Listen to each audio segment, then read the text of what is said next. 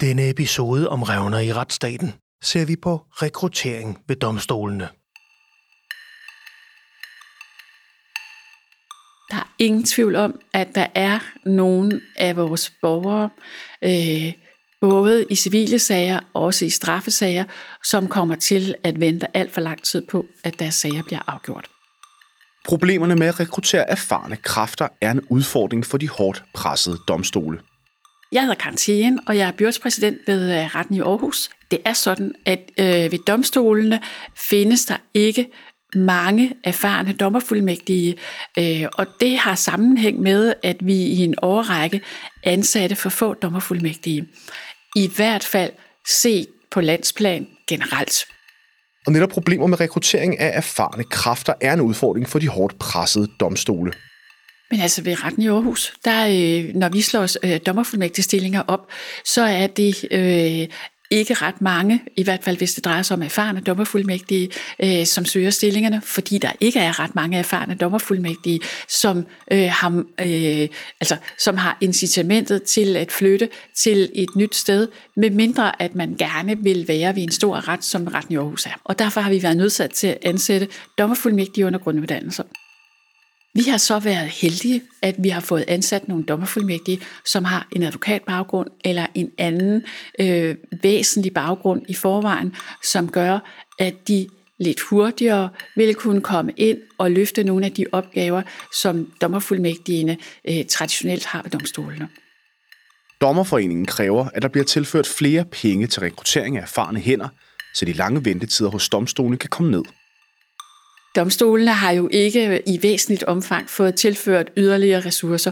Der er ikke nogen tvivl om, at den sagsophobning og de øh, relativt lange sagsbehandlinger, tider, som vi har ved domstolene, det har en nøje sammenhæng med, at der har været ansat for få dommerfuldmægtige til ligesom at, øh, at løfte de opgaver, der har været. I denne udsendelse undersøger vi, hvor stor den revne i vores retsstat er, som handler om rekruttering. Og hvad det betyder for vores retsstat. Det kræver noget vejledning, det kræver også noget, øh, noget træning og noget erfaring, før at øh, en dommerfuldmægtig vil blive øh, rigtig god til at kunne udføre de opgaver, som, øh, som vi har en forventning om, at dommerfuldmægtige kan udføre. Med mig i studiet er formand for Dommerforeningen Michael Søberg og formand for Dommerfuldmægtigforeningen Nina Palesa Bunde. Jeg hedder Rasmus Lehmann Hylleberg. Tak, fordi du lytter med. Nina, vi hører karantæne fortælle om problemer med rekruttering af øh, dommerfuldmægtige. Kan du genkende det, hun øh, påpeger her? Jeg kan genkende det af flere årsager. Øh, jeg kan genkende det, fordi det er mange år siden, at, at jeg sagde tydeligt, at hvis vi har det her ansættelsestop, så vil vi mangle de erfarne kræfter. Og med erfarne kræfter, så mener jeg øh, uddannede jurister og dommerfuldmægtige, som har grunduddannelsen fra domstolssystemet, som med tiden skal fodre øh, funktionschefstillinger, sekretariatschefstillinger, administrationschefstillinger, dommerstillinger og i sidste ende også retspræsidentstillinger. Så, så det, karantæne siger øh, er, tilfældet nu, det var sådan set en, en, en profeti, jeg lagde for mange år siden. Spørger du mig, jamen er der sådan i det hele taget rekrutteringsproblemer? Så siger nej, vi kan godt gå ind og, ud og finde en, en jurist i morgen, som vil have et job øh, på, på mandag, så, så få, få domstolens emblemet på. Men det er ikke partout den bedste måde altid at rekruttere på, og det betyder også noget i forhold til det brain drain, der ligger i at få nye kræfter ind, som så stille og roligt siver ud igen. Vi skulle gerne i så øh, fagtungt og vigtigt et, et område som Danmarks Domstol have kontinuerlige og, og meget erfarne kræfter mange år. Michael Sjøberg, når man taler om problemer, når det handler om rekruttering af dommerfuldmægtige, kan man tale om det, uden ikke også tale problemer om rekruttering af dommer? Ja, det kan man sådan set godt, men jeg synes, rekruttering af dommerfuldmægtige set fra min stol, det er sådan set to ting. Fordi der er rekruttering af nye folk, og der er det min indtryk, der bliver ansat rigtig mange nye folk. Og så det problem, som karantæne, og som Københavns Byret også har haft, og det vil sige, det er rekruttering af erfarne fuldmægtige. Og det er det, som Nina påpeger, der var der altså for nogle år siden et ansættelsestop, og det, det kan vi nu smage frugterne af. Og det, har været, det er jo rigtig, rigtig tragisk, kan man næsten sige, fordi det betyder, at vi står og mangler de erfarne folk lige nu. Det hjælpes lidt, som karantæne siger, med, at vi har i senere år ansat rigtig mange dommerfuldmægtige med erfaring. Altså ikke helt lige fra eksamensbordet, men folk, der kommer med erfaring. Men det er jo ikke helt det samme som at have den erfaring, når man har været der i lang tid ved domstolen og kender hele, hele musikken ved domstolen. Det er et ganske specielt, meget, meget givende værv, men det er meget, det er meget specielt. Vi har ikke generelt endnu øh, problemer med at være dommer. Og heller ikke erfarne dommer? Nej, fordi erfarne dommer, altså, øh, vi skal måske lige kort sige, hvordan man, hvordan man kan blive dommer. Forudsætning for at blive dommer i Danmark, det er, at man har været igennem øh, en af landsretterne og bestået et konstitutionsbeløb, forløb på, på ni måneder med, kan jeg sige, et rigtig godt resultat.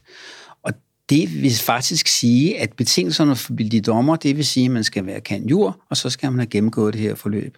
Og det vil sige, at, at øh, alle for den sags skyld på papiret kunne blive dommer. Det er, selvfølgelig ikke, det er jo selvfølgelig en sandhed med modifikationer, fordi det skal være folk, der er egnet, men det vil man jo så finde ud af gennem konstitutionsperioden. Vi har nogle rekrutteringsproblemer, vil jeg sige, nogle geografiske udfordringer. Øh, vi har, når vi kommer, når vi kommer, jo længere væk vi kommer fra København og Aarhus øh, og Odense, desto større problemer har vi. Men, men øh, når jeg ser på, hvor der er ansøgere til Københavnsområdet, til Aarhusområdet med videre, så er der rigtig mange virkelig gode ansøgere. Nina, du har jo tidligere øh, kaldt øh, øh, det for, at domstolen nærmer sig et rekrutteringsmæssigt kollaps. Kan du sætte nogle flere ord på, hvad du mener med det? Handler det kun om dommerfuldmægtige, eller handler det også om dommer set fra din stol? Det handler jo egentlig om fødekæden til, til domstolene, og, og øh, nu måske er mere øh, øh, direkte og bramfri i forhold til, til, til dommerforeningens formand. Og jeg synes faktisk, det, det, det er et alvorligt problem, hvis man har et, et, et stillingsopslag til en dommerstilling, at selvom vi selvfølgelig skal have de allerbedste, at man kan se situationer, hvor der er en, en enkelt, to, tre eller fire ansøgere til det. Øh, og vi kan jo godt se forklaringen på det, og det er jo den her, altså, som jeg beskrev før, brain drain, altså det, at vi ved den naturlige afgang fra, fra stillingerne, i, vi typisk rekrutterer fra, som er øh, dommerfuldmægtigstillingerne stillingerne og, og retsassessorstillingerne, jamen der har vi ikke fyldt op nedefra i mange år. Og det siger jo også noget om kan man sige, det forløb, vi har ved Danmarks Domstol lige nu, hvor vi ser på, jamen, hvordan skal der hvis der skal tilføjes penge til Danmarks domstole. Vi er på en lige pt. på en forlænget flereårsaftale. Det vil sige, at vi arbejder hele tiden, som jeg også ser det på det nyeste forslag til finansloven, på midlertidige, midlertidige, midlertidige puljer. Og hvis man sidder og har midlertidige puljer, jamen, så er det jo heller ikke nemt at arbejde med lange, øh, rolige rekrutteringstræk. Tværtimod, så er det, at man lige tager en uddannelsesmægde ind, hvis man kan, og hvis der så ikke er, er overskud næste år, så lader man være med det. Og så kommer de her øh, rekrutteringsruller, som, øh, rekrutterings, undskyld, huller, som giver problemerne det, der også ligger i kollapset, vil jeg så sige, det, det er jo det her med at skrive frem, altså fremskrive. Der er også noget af det her, der handler om demografi. Det er måske mere aktuelt for en yngre generation som jeg, end, end den ældre dommer, som snart går på pension. Men det er nogle store årgange, vi skal til at erstatte. Og hvis vi sikrer os, at vi rent faktisk får de bedste, og det får man ikke kun ved, at man tager den bedste i den meget smalle ansøgerkreds, man får. Det får man også ved, at man sikrer sig, at der overhovedet kommer en ansøgning. Og der, hvor jeg kan se et problem, det er, jamen, at vi sikrer på, når vi kun får en til fire ansøgere til en stilling? Er vi så sikre på, at vi faktisk rekrutterer helt op i toppen? Eller er der nogen, der kunne tænke sig at se på vores system og sige, hov, udflytningsreformer har givet nogle ret attraktive offentlige arbejdspladser ved siden af, hvor jeg bor, hvor jeg får væsentligt mere i løn, end jeg gør her. Arbejdsbyrden og tidspresset ved Danmarks domstol, som løber hårdt, øh, hurtigt for at få de her hårdt prøvede bunker bragt ned, det er også op af skal jeg så egentlig søge ind, selvom jeg synes, det lyder som et rigtig, rigtig spændende arbejde? Og det hører jeg folk spørge til. Jeg bliver også ringet op af, af potentielle ansøgere, som spørger til, hvordan er arbejdet? Og jeg kan hilse at sige, jeg er en rigtig god reklame for det her system, men der er altså mange af dem, der siger, ah, pengene, presset, ansvaret, det hænger ikke sammen mere i 2023, sådan som det offentlige har udviklet sig, og domstolen har udviklet sig. Michael, er det, er det noget, du kan genkende, altså arbejdspresset ved domstolen, også for en erfaren dommer som du selv? Ja, i allerhøjeste grad. Det har vi jo påpeget gennem, at vi lavede en, en, en undersøgelse for snart tre år siden om dommernes arbejdsforhold, og beskrev netop, at den udvikling, der har været de sidste 10 år, har gjort simpelthen, at det samme antal dommer behandler flere sager, flere vanskelige sager, og samtidig med, at vi har været udsat for betydelige besparelser gennem de sidste 10 år. Altså grønhøstermetoden er også galt ved domstolene, og det betyder jo alle, hvor skal vi sige, må Nina ikke misforstå mig, vores støttefunktioner, men altså dommerfuldmægtigene er jo også i et vist omfang dommernes støttefunktioner. Det er vi. De er simpelthen skåret væk. 25 procent af dommerfuldmægtigene er forsvundet gennem de sidste 10 øh, år. Nu kommer der ganske vist nogle af dem igen. Vores kontorfunktionærer er også forsvundet, så vi kan absolut mærke et stigende pres. Og hvad der, er betyder mange, det for der, er mange, der, er mange, der er mange ting, der ligger bag ved, at, kan man sige, hvor mange der søger en dommerstilling eller ej. Vores største udfordring lige nu, det er ved domstolene, det er simpelthen de voksende sagsbunker. Det er alt for store sagspres. Der kommer simpelthen flere sager ind, end vi kan ekspedere, selvom hjulene kører. Det er derfor, jeg bruger ikke rigtig ordet kollaps, fordi vi behandler tusindvis af sager hver dag. Øh, så derfor synes jeg, det kører. Systemet kører, men det kører bare ikke godt nok. Og derfor skal vi altså have flere hænder, og det er vores store udfordring. Hvordan gør vi os mere attraktive? Hvordan får vi de der dommer, dommer frem øh, i lyset? Og hvordan får vi uddannet dommer nok? Ja, for risikerer man ikke at stå lidt i Jo, den samme situation vi. som sygeplejerskerne lige nu? det er jo lidt, det er jo lidt samme diskussion, Jo, det, det, det, det, kan, det kan du sige. Bare en, en lidt mindre målstok, fordi vi er, en mindre, vi, er- vi er et mindre system. Jo, Og og så tror, tror jeg, faktisk kun... Ja, jo, jeg tror også, at vores system med det, lige præcis Michael og jeg gør nu, altså vi er jo et ret roligt system. Vi er et ret konservativt system. Vi går ikke bare ud og, og siger, hov, hov, se hvordan det står til. Jeg tror, vi, vi er også gode til at, at, at, at fremskrive den her proces og sige, nu taler vi om det nu for at undgå det her kollaps. Nu vil vi faktisk gerne have noget politisk forudsigelighed i vores, vores finanslov og vores flerårsaftaler og vores budgetter, så vi kan lave den her rolige rekruttering, som det kræver. Så for, så for, for mig at se, så, så det her jo ikke bare sådan fagforeningsbrok. Det er sådan set en, en rolig, venlig påmindelse om, at lige nu der banker vi flere sager øh, afsted i vores system, end man har gjort øh, før i historien, og det er sværere sager end nogensinde før i historien. Og det kan vi sagtens håndtere. Men vi skal gerne sikre os en rolig rekruttering ind til det her system. Så spørger man os, kan vi få dommer? Helt sikkert. Men vi skal jo ikke have en tsunami af dommer ind. Nej, vi skal have en rolig, forudsigelig, mangeårig, langtrukken proces her, hvor vi får sikret os Danmarks domstol i fremtiden. Man skal jo lige, man skal jo lige gøre sig klart, at, at øh, hvis man meget havde den tanke, for eksempel at ville halvere vores sagsbehandlingstid, det er sådan et meget edrueligt mål, så skal man selvfølgelig lige finde ud af, hvor mange år kan man gøre det over. Vi har fra Dommerforeningens side sagt 10 år, så skal vi nok kunne øh, halvere sagsbehandlingstiden, og det vil så forudsætte x antal dommer. Advokatrådet har regnet lidt på det, de kommer frem til 64 dommer og et gigantisk beløb. Det- 1,4 det- milliarder, som ja, vi kan præcis, se, ja. præcis, præcis. Ikke?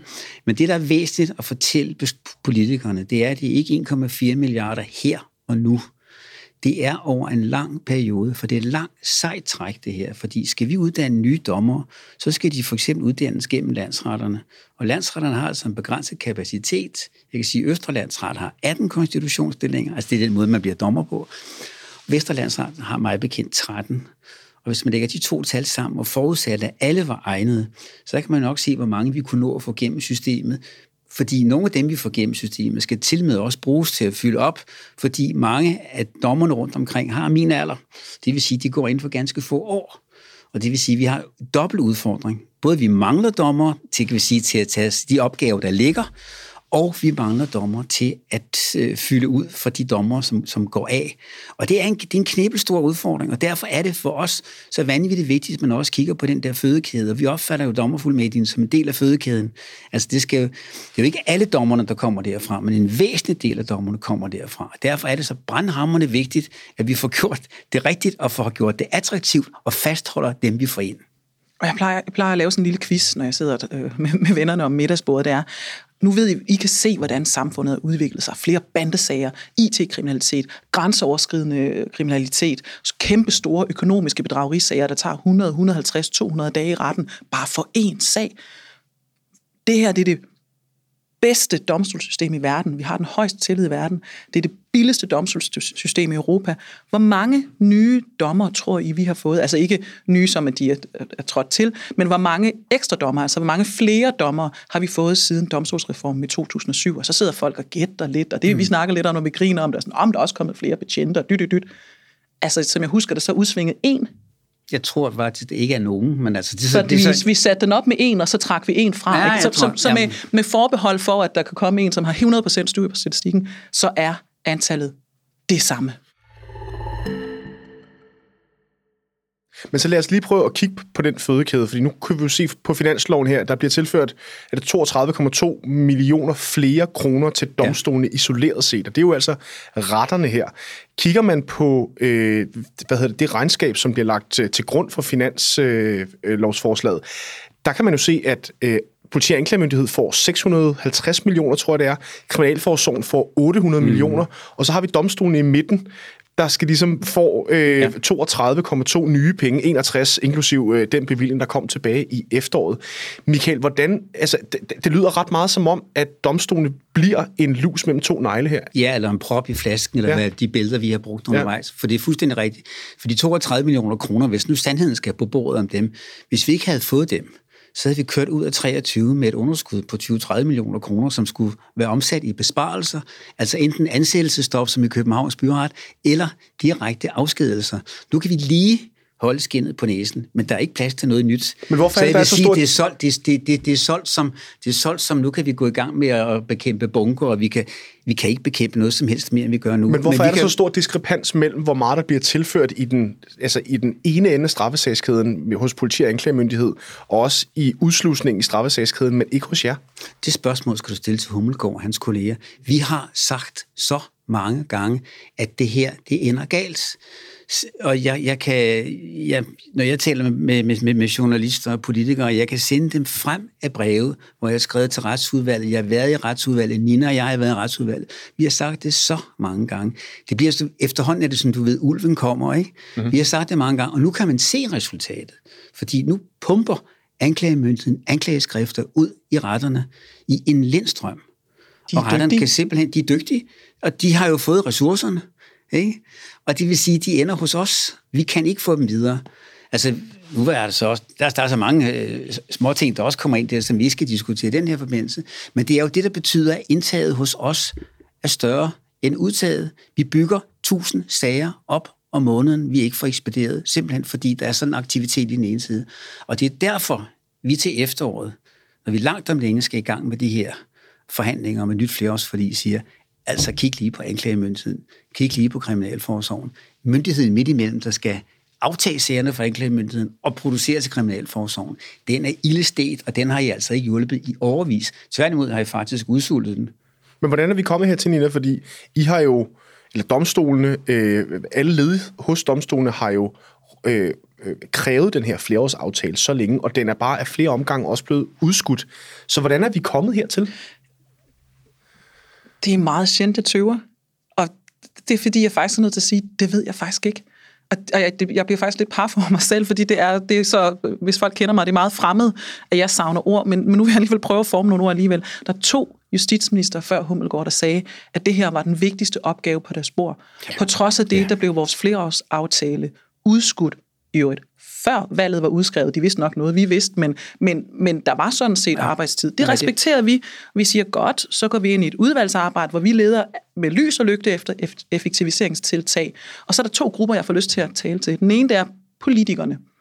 I står med et, et ikke bare et straffesystem, men et retssystem, som er det bedste Altså, hvis man vinder, hvis man vinder, vinder VM-guld i fodbold, så vil man da gerne beholde det. Og jeg kan ikke forstå, at man har lyst til at sætte det her på spil, Jamen, at vi er det bedste system. Altså, det, det, de forslag, der så kommer nu, de bærer hver og en præg af, og jeg synes, nogle af dem er faktisk rigtig, rigtig gode forslag, men de bærer præg af, at der ikke er en velvillighed til at sige, lad os holde det her bedst ved også at tilføre nogle ressourcer. Nej, lad os holde det bedst ved at skære, hvor vi kan.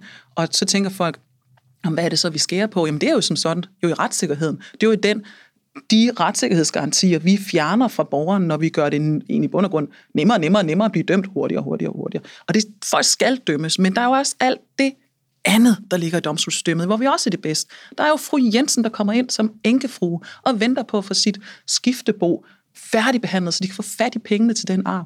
Der er også den kontrolinstans, hvor vi har, hvor vi gennemser, jamen, hvilke boafgifter, retsafgifter, øh, kuratorsalærer, hvad end der måtte være. Rigsrevisionen har lige reddet vores kontrol af skiftesagerne fra hinanden i, i, i kritik, fordi vi ikke gør det godt og grundigt nok, for det har vi ikke tid til. Hvorfor vil man sætte det her på spil? Og så har jeg også sådan en, der sådan tænker, hvad med borgeren?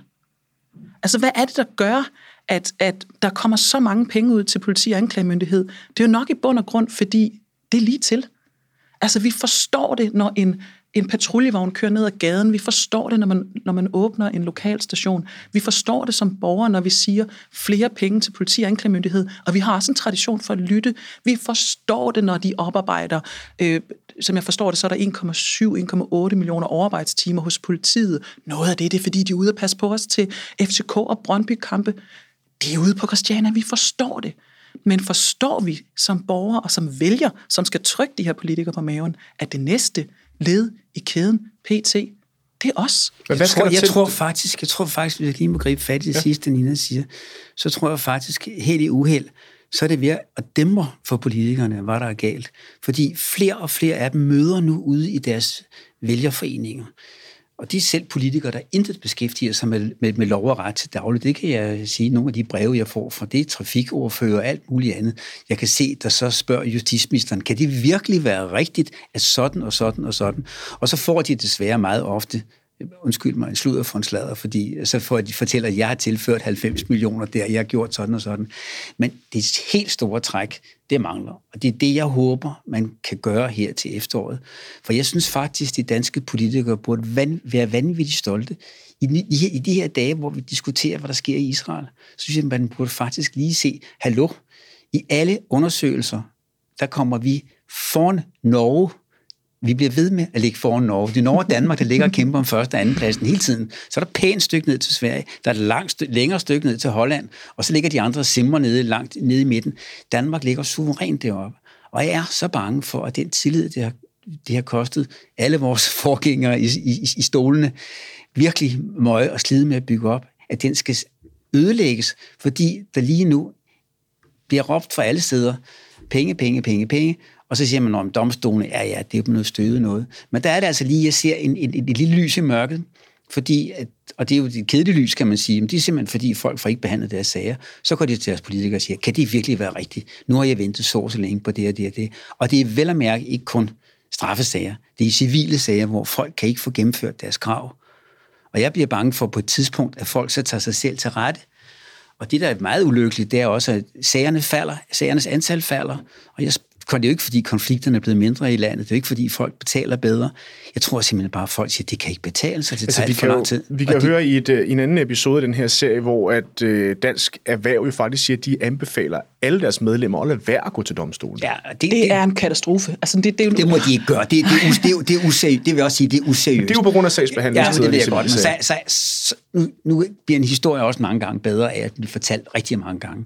Og det bliver også bedre af at fortælle skrækhistorien for, hvor lang tid det tager med en civil sag i Aarhus. Men jeg kan fortælle, at der er masser af steder. Det er måske så et af vores problemer, at sagsbehandlingstiden er meget forskellig fra land til land. Men hvis advokaterne for eksempel lige kiggede ned, ned og så, hvor kunne de få en sag hurtigt igennem, så er der masser af steder, hvor det ikke tager 28 måneder, men det halve. Det er også for lang tid, men altså, de må endelig ikke holde sig væk, fordi det er jo med til at udsulte os. Hvad skal der til for ligesom at gøre øh, manden eller kvinden i dommerkappen øh, great again? Altså, hvis man skal tage den terminologi, hvis vi skal på en eller anden måde have mere fokus på som samfund og, og, og øge bevillingerne til jer i midten af vores retssagskæde øh, her. Det er et rigtig godt spørgsmål, og, og, og vi gør det jo, vi beder jo om det her i konkurrence med, med, med, med rigtig mange andre offentlige myndigheder. Men nu, nu sad jeg og hørte hele pressemødet, og nu ved jeg mærke, at en af de ting, der er meget fokus på, det er inflation. Lad os for guds skyld ikke øge inflationen ved at sende penge ud i samfundet.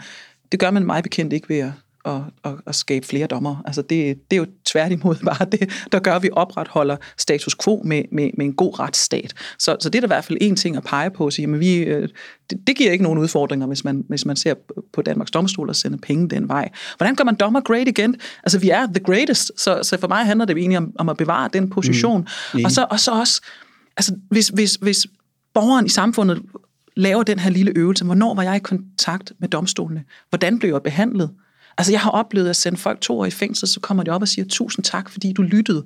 Og det er det system, altså det er jo helt vanvittigt, ikke? Men det er jo det system, jeg gerne vil bevare. Det er et system, som trods de hårde konsekvenser, det kan have at sidde foran en med en kappe, eller sidde foran en, en, en fodjurist, eller en skiftejurist, eller hvad end det måtte være, oplever sig hørt, set og godt behandlet. Vi kan godt spare og effektivisere det her system fuldstændig i smadre, sådan at vi får behandlet det noget så hurtigt, men så de ikke føler sig set, hørt og behandlet ordentligt. Og det er afgørende for mig, for det kræver, at der sidder en dommer i en kappe med kontakt til borgeren. Og det er det, vi kan ødelægge lige nu. Det er jo i grunden lidt paradoxalt, du spørger det at gøre dommer great igen, fordi når man tænker på den presse, vi har, når man lige ser bort fra det her, der tales om sagsbehandlingstiderne for tiden, som jo er kedelig presse, så synes jeg faktisk, at vi har meget god presse, også omtale.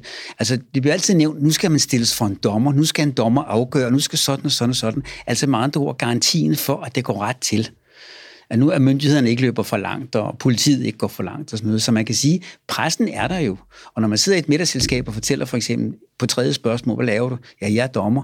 Så bliver det sådan lidt, jeg vil ikke sige, at folk de flytter sig lidt fra, fra en, men når de lytter lidt, så man nok, nok kan sende dommer se sådan ud. Ikke? Altså, så jeg synes ikke, egentlig ikke, at det er fordi, at, at, at vi mangler andet end det, Nina siger. Altså, øh, vi skal bare lige sikre os, at vi ikke vælter Altså, det er ikke sådan, så fordi vi skal pustes op sådan noget større, stort og større, fordi det skal ikke være sådan, så domstolene øh, får en hel masse øh, glamour om sig og, og presse og, og øh, pressemeddelelser her og der til alle sider. Vi skal være der som den stabile øh, garant for borgeren om, at alt går ret til. Men det forudsætter altså bare, at man lige giver os de ressourcer, og det er i grunden ikke så forfærdeligt mange. Der er 400 dommer i landet, og det vi beder om i løbet af en 5, 6, 7, 8 år, det er øh, nu skal jeg lige regne ud, den 15, 15 procent mere, vil jeg sige. Men det gælder selvfølgelig også, det gælder også dommerfuldmægtige. Vi, vi beder om flere hænder, men det er jo altså ikke sådan, at vi taler om 1000 nye sygeplejersker. Det er jo ikke det niveau, vi taler om. Der er vel også en anden del af det, som hedder arbejdsmiljø for jer, der så er i det. Fordi nu siger du, at øh, det er jo ikke, fordi I er ved at vælte som sådan, men jeg tænker, når der er så mange sager, når der er så meget pres øh, ind, hvad hedder det, fra politi og anklagemyndighed, så må det vel unægteligt gå ud over de få af jer, der er tilbage. Hvad, øh, altså, hvad betyder det for jeres kolleger, Nina? Nu vil jeg ikke stjæle ordet fra Michael, men jeg hørte fra dommerkollegaer, at, at det der med i sine overvejelser om, hvornår man går på pension, det er, at vi løber så vanvittigt hurtigt, som vi gør nu, og vi bliver hele tiden præsenteret for vores sagsbehandlingstider. Gør det hurtigere, gør det hurtigere, hver lille pause. Vi har jo gode digitale systemer, som viser, hvor der er en lille hul i Outlook, så vi kan proppe en sag ind. Altså, vi, vi producerer af, og det presser os øh, dommer, også dommerfuldmægtige, og det gør der, at der er nogen, der overvejer at gå tidligere. Altså det er blandt de bedste, altså dem, der har mest erfaring, dem, der, der, der kan håndværket til perfektion, de overvejer at gå tidligere. Det hører, det hører jeg i hvert fald fra dommerkollegaer. Jeg ser også, at, at du nikker, Michael. Øhm, en anden ting, jeg hører, det er, at jeg ser altså også øh, dommerfuldmægtige, som kommer også fra det private, og så siger, øh, hov, altså, det, det er jo, vi er jo på et lavt lønsområde. Jeg elsker mit arbejde, men jeg løber rigtig hurtigt, og har altså den der lille cost-benefit-analyse af, hvor, hvor meget er jeg på arbejde, og hvor meget er hjemme hos mine børn og min familie kontra mit ansvar og min løn, den, den er faktisk skæv lige nu. Og så er der en tredje del, som jeg faktisk ikke har været så meget opmærksom på tidligere, men det er noget, som, som særligt rammer folk med en, en høj integritet, altså også faglig stolthed, det er den her moralske stress. Hvis du sidder med en borger, som udtrykker stor tilfredshed med ventetiden. Eller hvis du sidder med en betjent, som altså, næsten er ved at rive, rive håret og uniformen af, fordi vedkommende siger, den her sag, den var så vel gennemarbejdet, så vel efterforsket, og nu sidder jeg her 3, 4, 5 år efter og kan knap nok huske det. Det kan ikke være meningen, at den sag skulle ligge så længe på den hylde. Det stresser, oplever jeg, dommer og dommerfuldmægtige, fordi vi vil gerne levere hurtigt, og vi vil også gerne levere med høj kvalitet. Og når kvaliteten og det påstår jeg, også bliver påvirket af ventetiden, så er det ikke særlig godt. Og så er jeg engang blevet stillet spørgsmålet, jamen træffer vi forkert afgørelse på grund af ventetiden?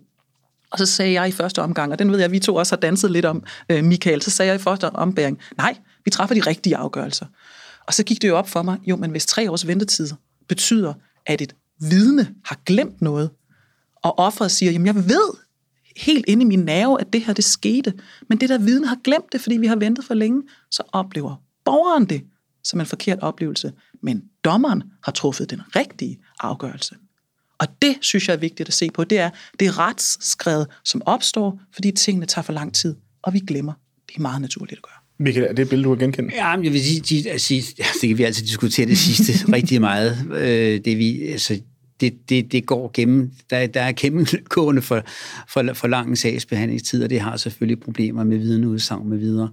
Altså, om det står helt så galt til, som Nina siger, det, det, det, det, det synes jeg ikke. Men øh, for så vidt angår øh, vores arbejdsforhold, øh, så var jeg jo tidligere inde på, på den her rapport, vi har lavet om dommernes arbejdsforhold i 20, 2020, og den beskriver netop, hvordan den almindelige dommers øh, arbejdsforhold gennem de sidste 10 år er blevet tiltagende stresset.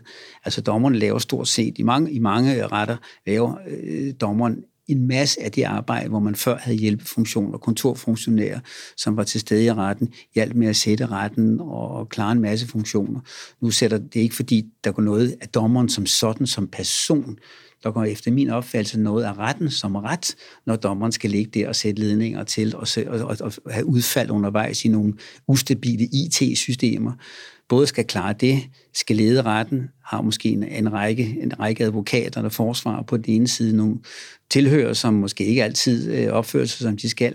Det er umenneskeligt, og det går ud over dommerne, og det går ud over, der, det, det, det går ud over deres helbred, kan man sige. Jeg ved ikke, hvor mange af mine kolleger lige nu, det er nogle tal, jeg ikke rigtig kan få fat i, hvor mange der er stressramte, men der er flere og flere af dem. Og det er noget skidt, fordi der er ikke noget, der er mere spændende, og indholdsrigt og, og givende, end at være dommer. Det er så interessant, og det er, og det er et stort arbejde, og det, og det er tungt. Det er en tung byrde, det hviler på ens skuldre. Det er ikke noget, man gør for sjov. Og øh, derfor er det jo hårdt, hvis man ikke får de arbejdsvilkår, som man synes burde være ganske naturlige. Øh, og det er i virkeligheden ikke så forfærdeligt meget, vi beder om. Men det vi blandt andet beder om, det er jo nøjagtigt det samme, som overlægerne sagde for en 5-6 år siden, da lægesekretærerne forsvandt fra sygehusene. Det er måske lidt længere siden snart. Da de forsvandt fra sygehusene, hvor overlægerne så skulle stå og lave det hele selv, der fandt man jo ret hurtigt ud af i regionerne, det her, det hænger jo ikke sammen. Det er jo alt, alt for dyrt at lade en overlæge stå og skrive journal selv bagefter. De kommer tilbage, og det håber jeg altså også, man finder ud af, ikke kun af økonomiske grunde, men også af personlige grunde, at det her, der er grænser for, hvad en enkelt person kan magte. Og det går virkeligheden ud over sagsbehandlingstiden. Jeg mener ikke, det bør ikke gå ud over produktet. Det må ikke gå ud over produktet. Jeg vil også påstå, at det ikke går ud over produktet, men det kan jeg jo altid stå og sige her. Ikke?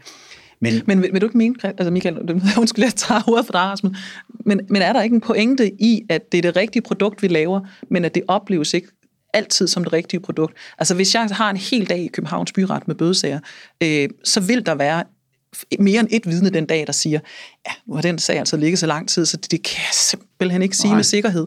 Og det betyder jo, at der bliver truffet en anden afgørelse. Mm. Det er den rigtige afgørelse på stedet, på tiden, der senere, men det er jo en anden afgørelse, end hvis den havde glædet hurtigt igennem. Og det er vi nødt til at, at være bevidste om. Altså helt generelt vil jeg sige, det er altså et problem for retssikkerhed som sådan, hvis der går tid. Ja. Fordi det er, også, det, er også, det er også justice in time, som man siger på så fint. Ikke? Det er altså, folk skal opleve retfærdigheden, måske ikke lige dagen efter, men en rimelig, en rimelig øh, forlængelse af den episode, de har oplevet. Og det er ligegyldigt, om det er et overfald, eller om det drejer sig om mangler på deres ejendom. Der skal ikke nytte noget, der skal gå så lang tid, fordi jeg, jeg tror, man skal holde sig for øje, og det, det har vi, vi som professionelle nogle gange lidt svært ved at, at, at, at, at huske. Det er jo, at folk, der har en sag kørende, og det er ligegyldigt, hvad det er for en sag, kørende, den fylder hele deres liv. De kommer ikke videre, før den sag er slut. Og det er ligegyldigt, om det er offer, gerningsmand, eller om det er en part i en civil sag. Og det, det, det, det håber jeg altså efterhånden, at også politikerne hører fra deres vælgere, at det, det er jo det, der er vores problem. Ikke? Og det er derfor, der skal postes penge i os. Michael Søberg og Nina Pesa Bunde, tusind tak, fordi I kom ind og gjorde os lidt klogere på rekrutteringssituationen ved domstolene. Tak. tak. Du er nået til slutningen. Dette var nemlig sidste afsnit af Magtens Tredeling miniserien om revnerne i retsstaten.